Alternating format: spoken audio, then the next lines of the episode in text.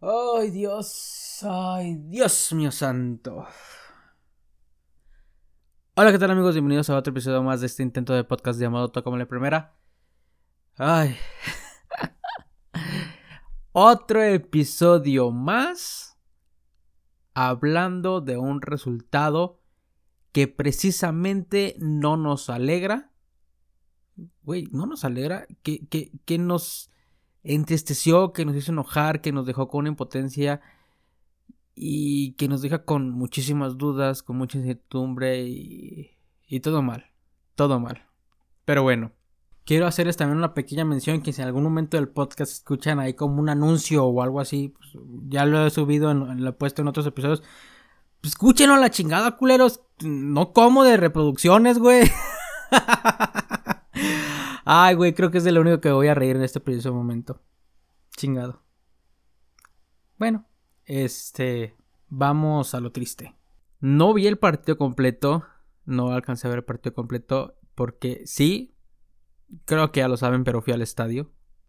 Como cada 15 días o más bien cada que el Guadalajara juega local, pues yo voy al estadio. Llegué un poco tarde, llegué aproximadamente 15 minutos de retraso, esto debido a muchísimo tráfico. Yo vivo aquí en Guadalajara y cuando llevo en Guadalajara los tapatíos es como que, está lloviendo, voy a chocar.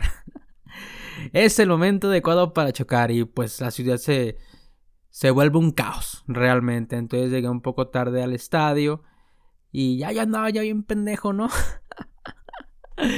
Yo andaba ya de la prisa y todo el despapalle, ahí me toman la temperatura y ya de buenos días, bien estúpido. Y un chingo diciéndome, güey, ya, el destino te lo dice, no vayas al estadio por esa famita que me cargo de mala suerte. Y válgame Dios, otro partido que voy al Estadio Akron y que no puedo ver Guadalajara ganar. La última vez que vi al Guadalajara ganar en el Estadio Akron, lo que vimos todos, fue en Liguilla, ¿no? O sea, la última vez que vi al Guadalajara ganar un partido oficial fue en Liguilla contra el América. O sea, no digan que soy tan de la mala suerte, que ese día fui y ese día ganamos. Y el último que vi a Chivas ganar, cuando había gente, pues fue contra León. Que incluso pues hubo como una cierta... algo melancólico, ¿no? Porque otro partido contra León, el último partido contra León que se había jugado como local, fue la última vez que fuimos antes de todo este despapalle de la pandemia.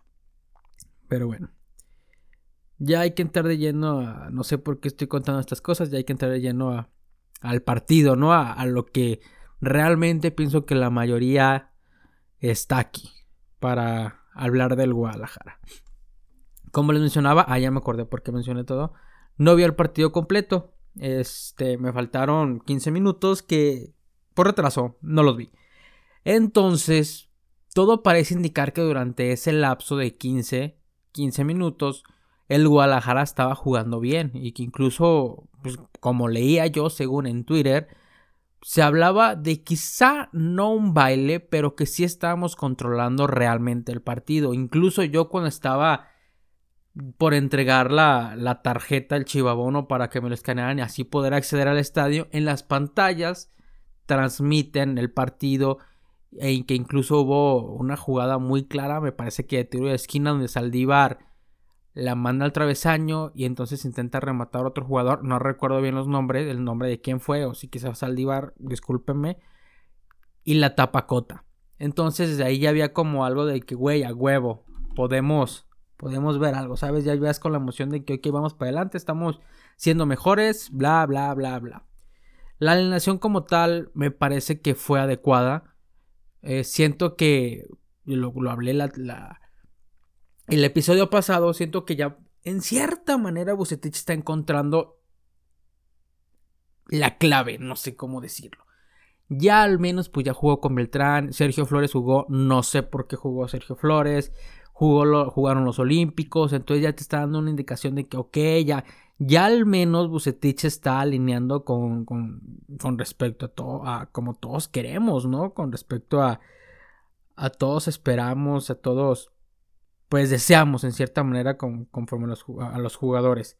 Me estoy percatando en estos precisos momentos que ¿Cómo se llama? Que Torres no está, que no estuvo ni en la banca. Realmente desconozco la razón por qué él no estuvo en la banca. No sé si fue por lesión o por otra razón.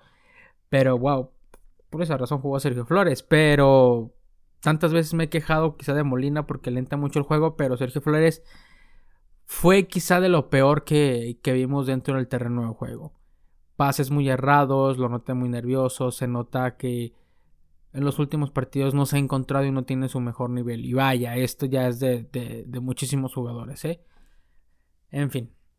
Les mencionaba que Guadalajara estaba jugando bien. Era más insistente, iba más al ataque. Pero lo de siempre. Llegan y no concretamos.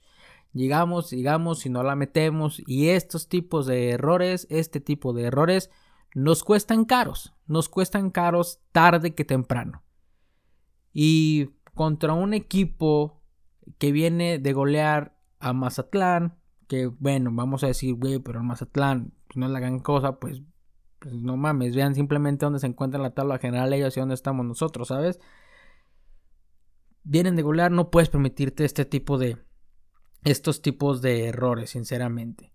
Entonces ya, a raíz de ahí, el partido en cierta manera pues se torna un poco mal para nosotros. Y a partir del gol del primer tiempo, que cayó en el minuto 35, pues todo se va al carajo. Todo se va al carajo.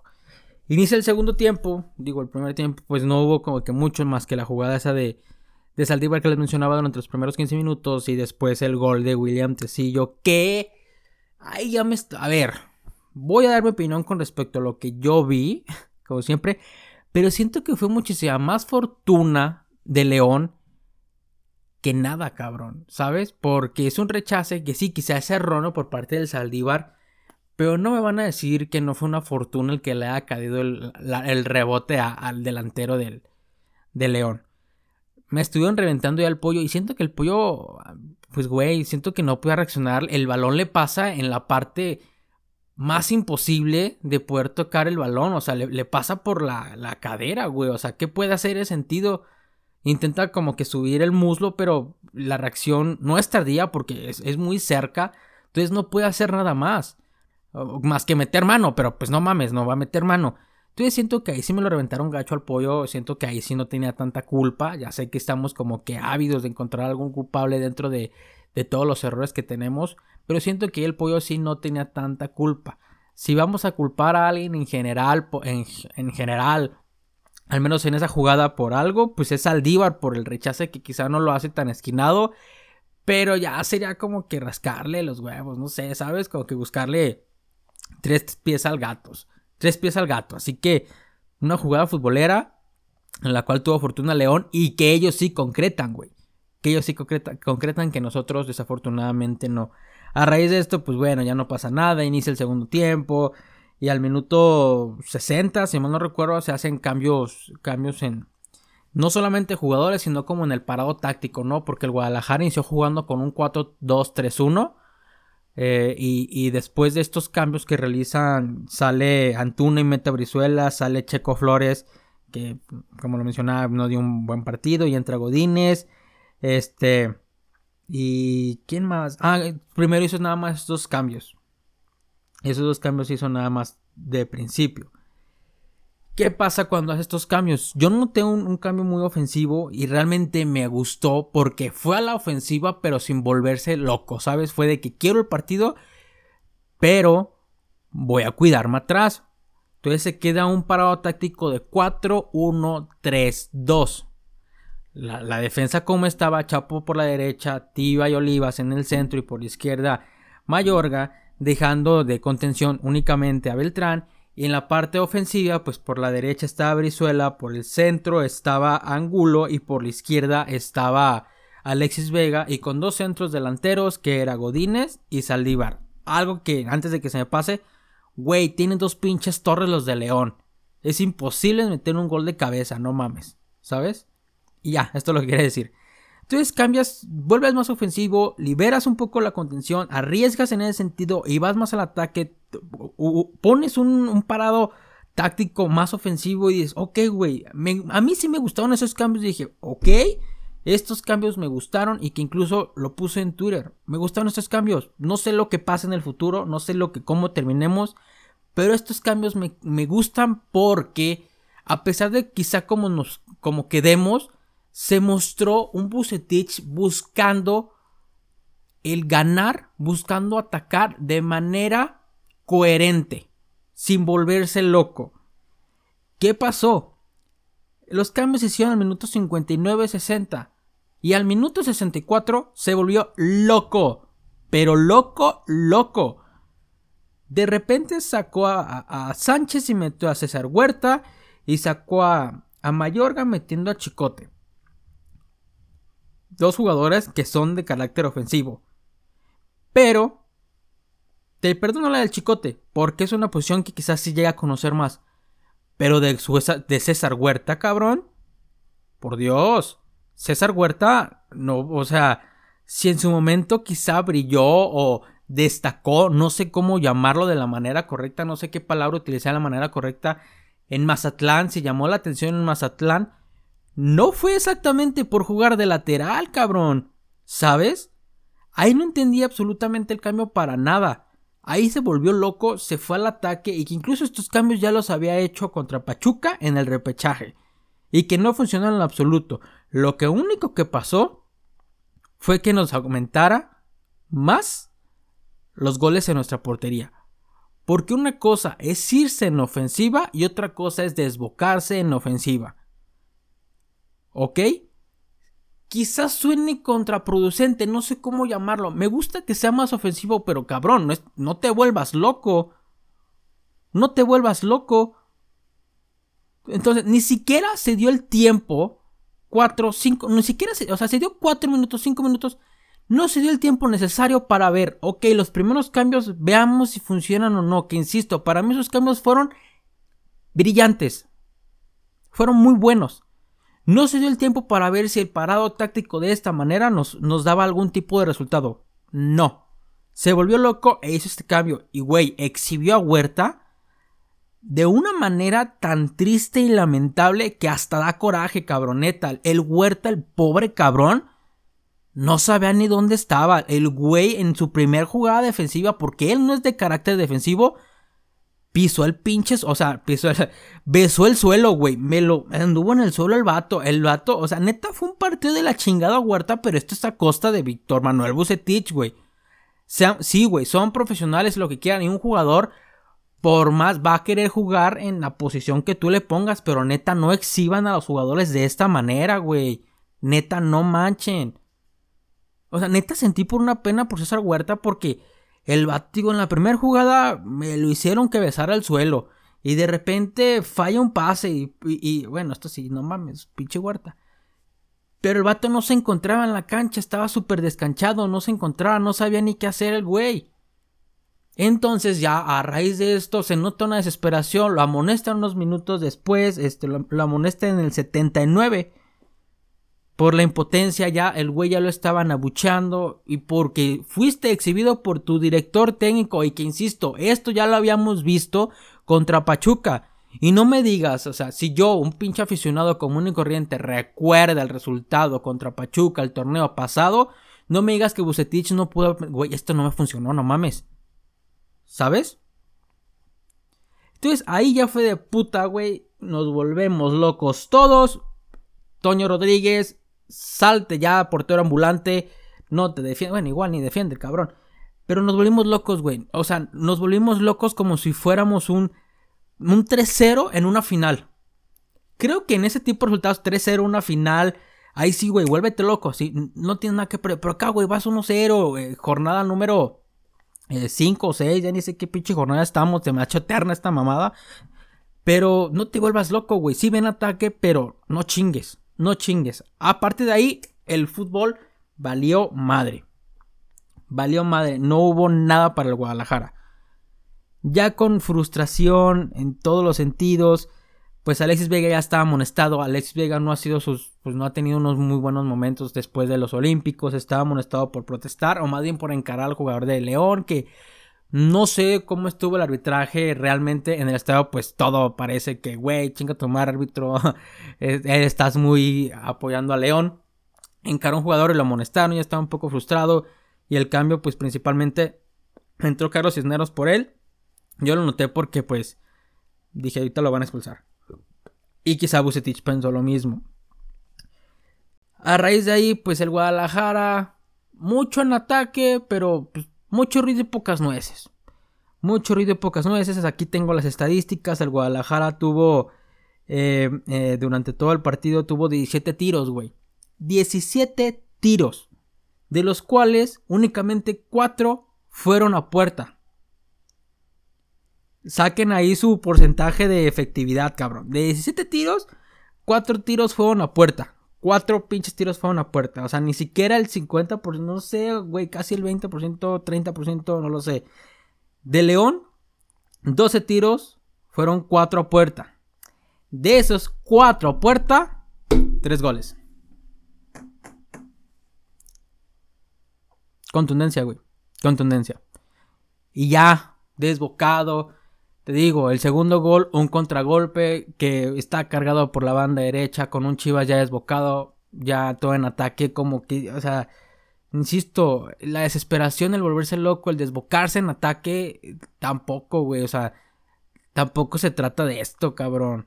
O sea, no sé si quizá me esté contradiciendo, y espero que estén entendiéndome lo que quiero dar a entender. Lo que quiero decir, una cosa es ser más ofensivo y otra cosa ya es volverse loco e irse al ataque y vámonos todo para adelante, güey. Sin pies ni cabeza, sin una estrategia, sin una idea. El de, güey, vámonos para adelante a ver qué sale. No por meter más delanteros, quiere decir que vas a ser más efectivo en ataque. Y me parece tonto que quizá yo esté hablando este Vucetich cuando él lleva pues un chingo de años de trayectoria en el ámbito profesional. Pero sí está feo, güey. Ya a raíz, digo, ya quedó el segundo gol. Cayó el segundo gol y ya fue de, pues, güey, toda la mierda. Toda la mierda, el gol cae al minuto 76. Ya el estadio harto, güey, ya por... Antes, fíjense, antes de esto, pues no creía que yo la estaba cagando tanto Toño, pero antes de que terminara el primer tiempo, fue de que ya estaba abuchando a Toño. Así, güey, pues no la ha cagado, no mamen. No supe, o sea, yo quise entender que fue más porque, güey... Minuto final, vete para adelante, no se la pasa Toño. Quieres pensar que fue eso. Pero ya mucha raza también ya se trae en contra el pinche Toño Rodríguez, güey. En fin. Ya les digo que hay el segundo gol. Chivas ya sin idea, con más quizá ímpetu que con buen fútbol. Con algunos jugadores que les duele perder así, ¿sabes? Que quieren sacar algo extra como lo puede llegar a ser Jesús Angulo, que a mi parecer los de los rescatables del partido de hoy, Angulo y Beltrán, y de ahí en más, pues ya déjale de contar, que jugadores que les duele, güey, les duele perder así, ¿no? Tiempo extra, minuto 98, güey, y a la chingada. O sea, una... jugada triste y lamentable que realmente sentí muy gacho por la manera en la cual fue el gol. Yo sentí una humillación muy fea, güey, la neta, que lo metieran así. Pero no sé qué necesidad había de jugar un balón de esa forma por parte de Toño Rodríguez. Y yo, por más que en ocasiones trato de ver el lado positivo o tratar de rescatar lo rescatable, lo positivo, ya lo mencioné, lo positivo de los jugadores... Pues no hay nada que positivo sacar en esta última jugada. No hay manera de defender ni siquiera a Toño Rodríguez, güey. La cagó completamente, te digo.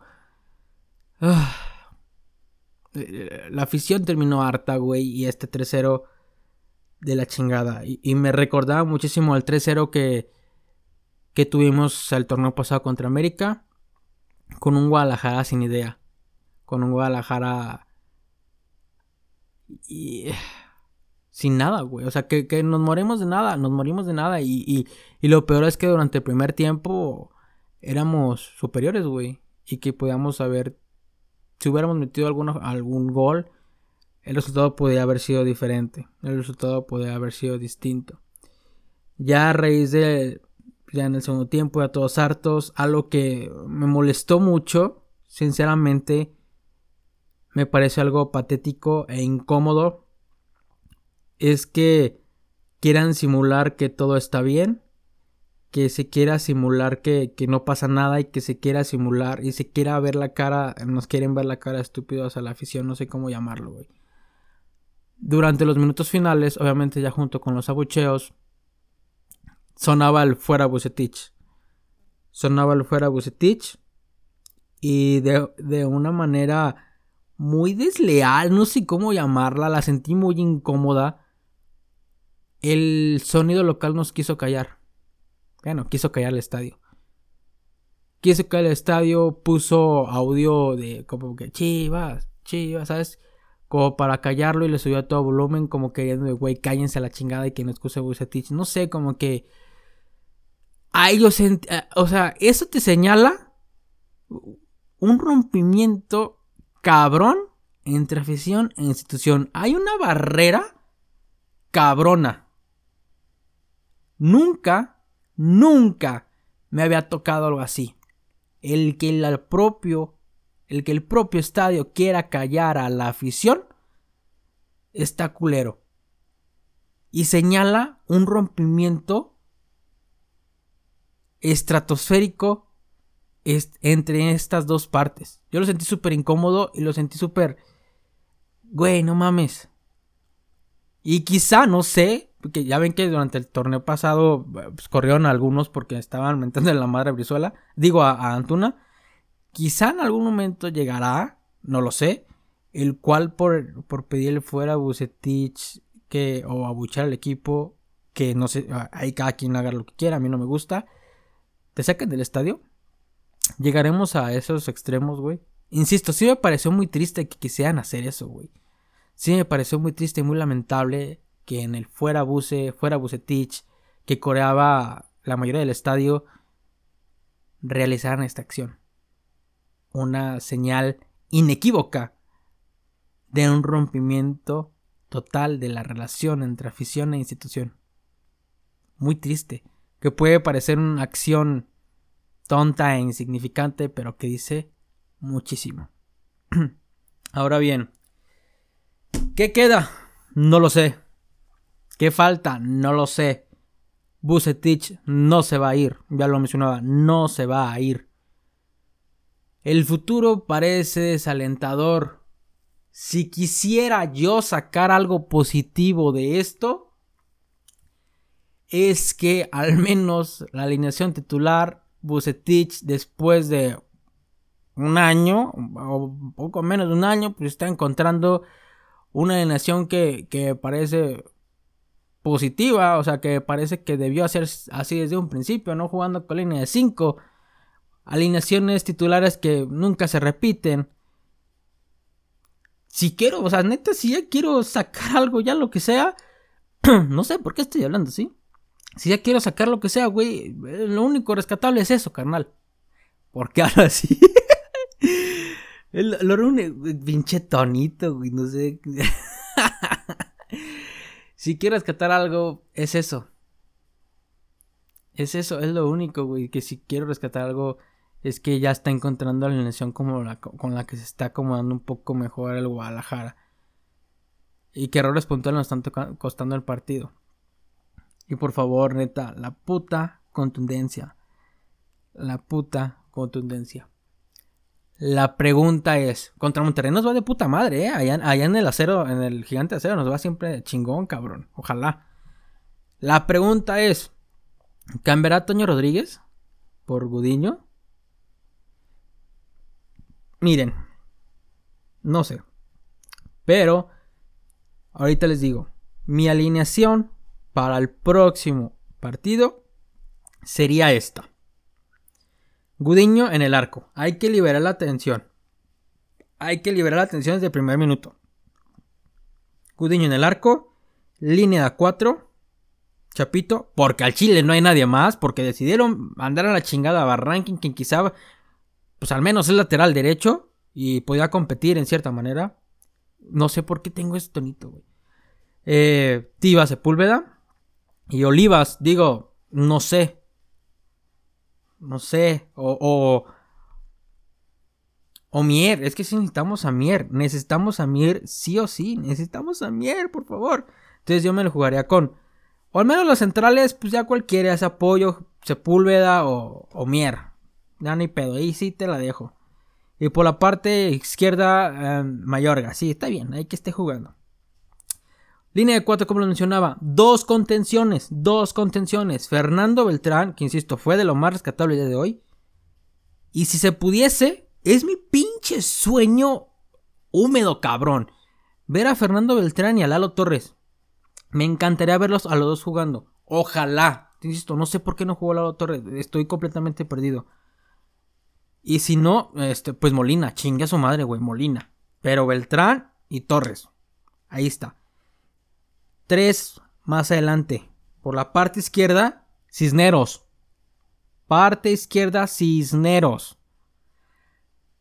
Detrás del centro delantero, Alexis Vega. Que juegue libre en la parte central del campo. Me gusta más que juegue en el centro. Y por la parte derecha, Antuna. Me van a mentar la madre, pero Antuna. Porque me gusta más cómo juega Brizuela entrando de cambio. Y adelante, Saldívar, güey. No hay pedo. El problema, por ejemplo, de Saldívar es de que desafortunadamente la labor en el centro, del centro delantero en el Guadalajara de muchos años es el sacrificio. Es el sacrificio. Y lo vimos desde con Pulido. El centro delantero para el Guadalajara casi no es meter goles, güey. Es sacrificarse, desafortunadamente. Pero yo me quedo con Saldívar. O Godínez, no hay pedo. Ahí sí no hay pedo. Pero siento que ese debe ser el parado. Y que, insisto, si queremos sacar algo ya muy positivo, así como que ya con querernos conformar con algo bien mediocre que suene, pues que ya se está encontrando la fórmula. Después de no sé cuánto pinches tiempo entrenando con esos jugadores. Y que literalmente son los mismos jugadores porque no ha habido refuerzos. Todos son culpables de esta crisis porque estamos en crisis y que ni vengan con sus chingaderas que no estamos en crisis, que no estamos en crisis, cabrón. Todos son culpables, tanto jugadores, cuerpo técnico y directiva.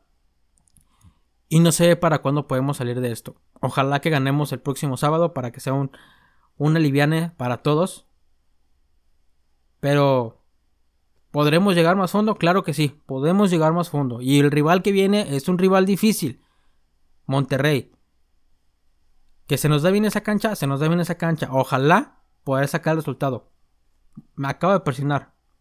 No sé por qué.